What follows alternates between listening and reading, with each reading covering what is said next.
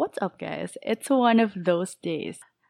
I am just about to redo and retake everything that I just did because my recorder just deleted the whole podcast. So, hi, my name is Licca, and you're listening to the Sunday Night Society.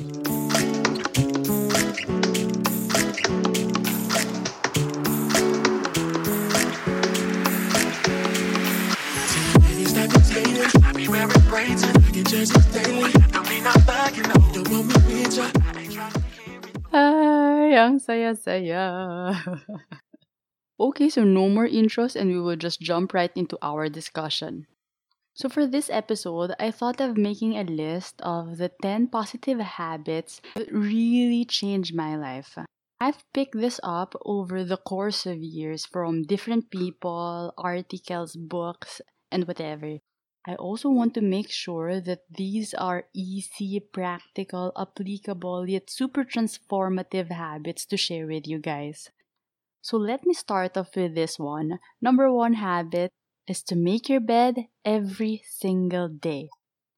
I've actually heard about this from a Goalcast video. And if you want to look that up, the title of that video is uh, Make Your Bed Speech by the US Navy Army Admiral William McRaven.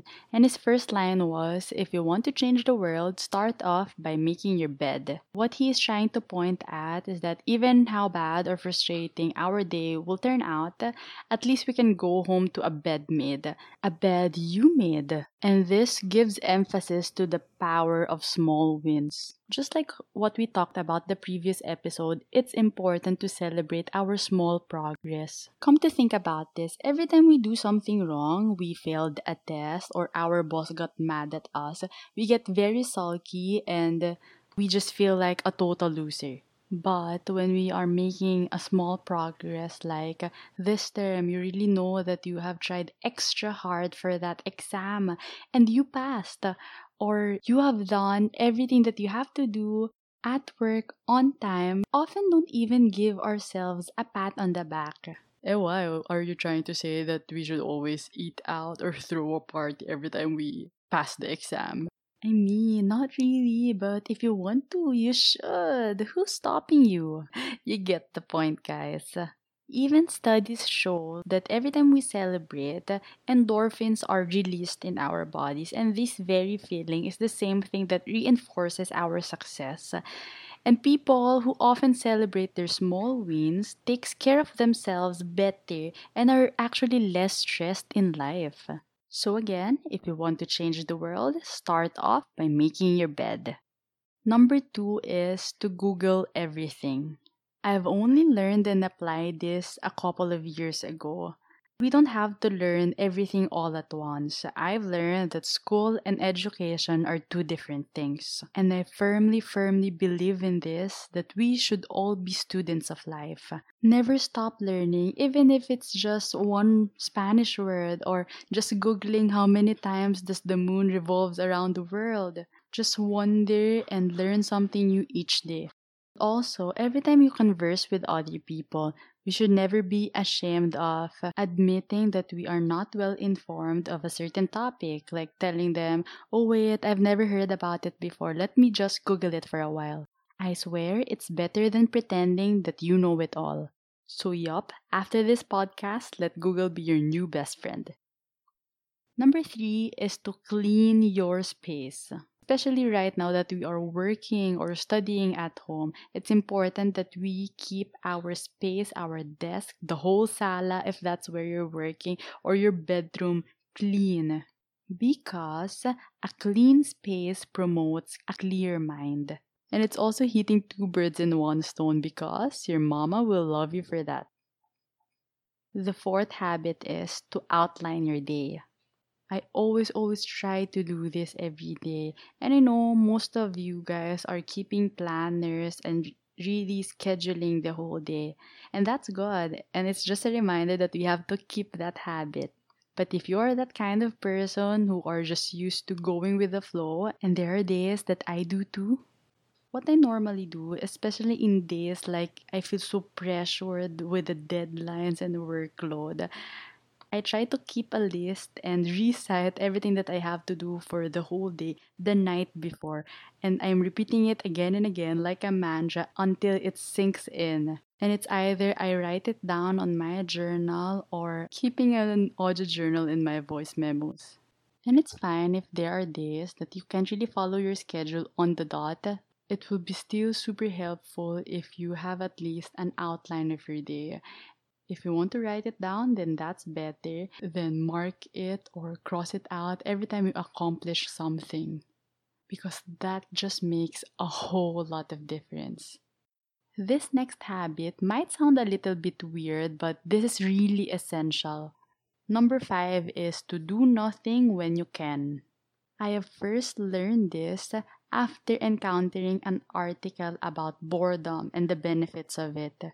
So there's a mom who is watching after her seven year old daughter. Then she saw her daughter just lying on her bed and staring blankly.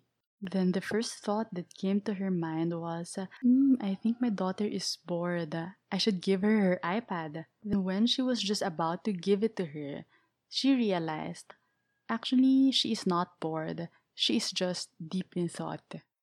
Will you ask yourself when was the last time you just stared blankly and let yourself be deep in thought?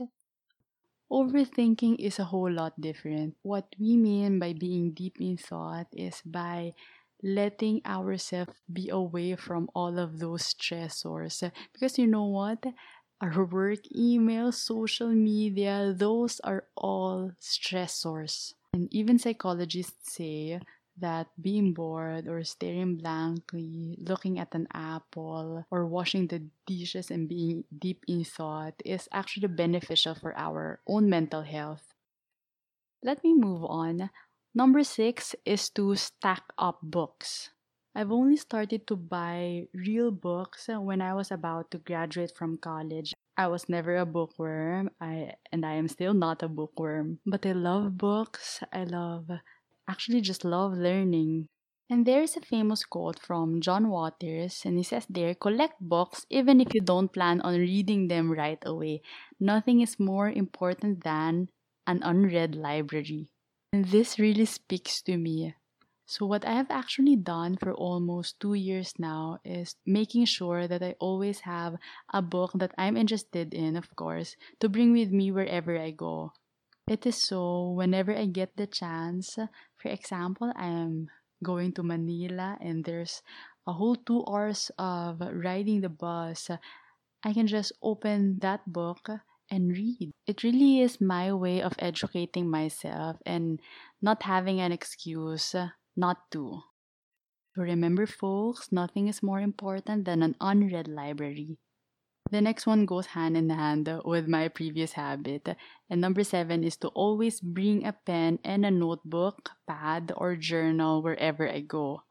Sometimes when I forget to bring a book, at least I still have my pen and pad to write on. So, what I do whenever I have the chance, or when I go to self dates, whenever I bring myself to the cinema or a coffee shop, I just always have my pen and notebook with me so that I could write down whatever I'm feeling.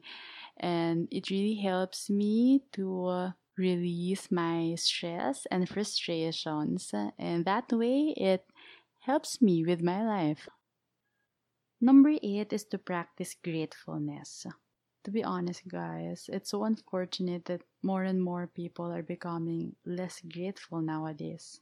And that's true. It's hard to be grateful, especially when the circumstances are bad. But that is why we should practice gratefulness even with the smallest things.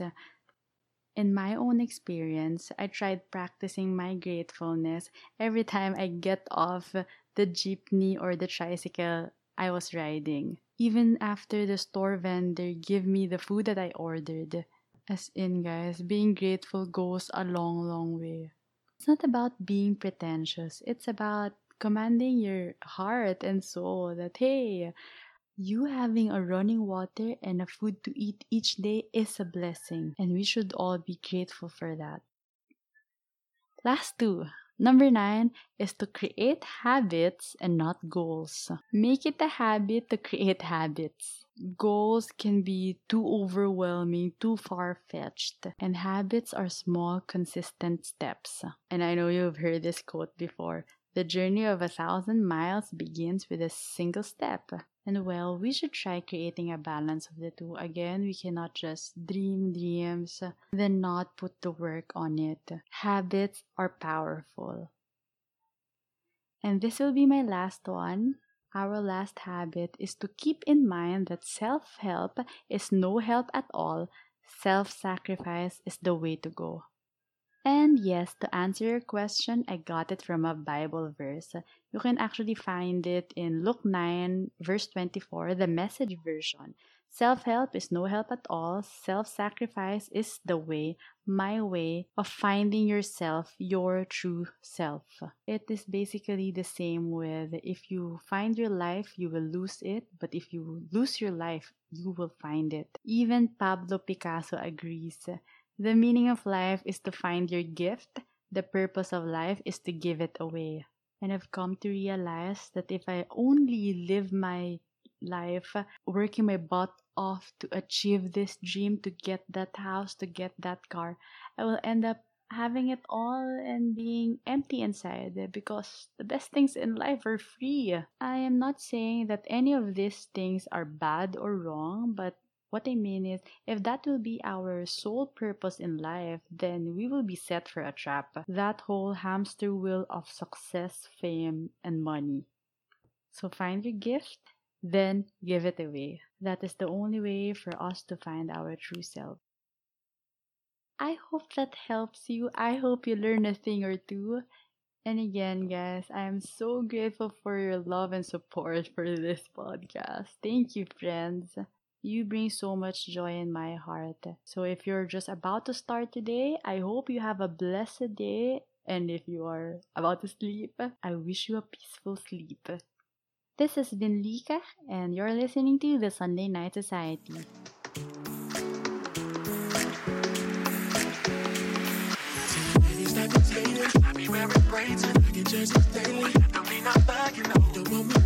I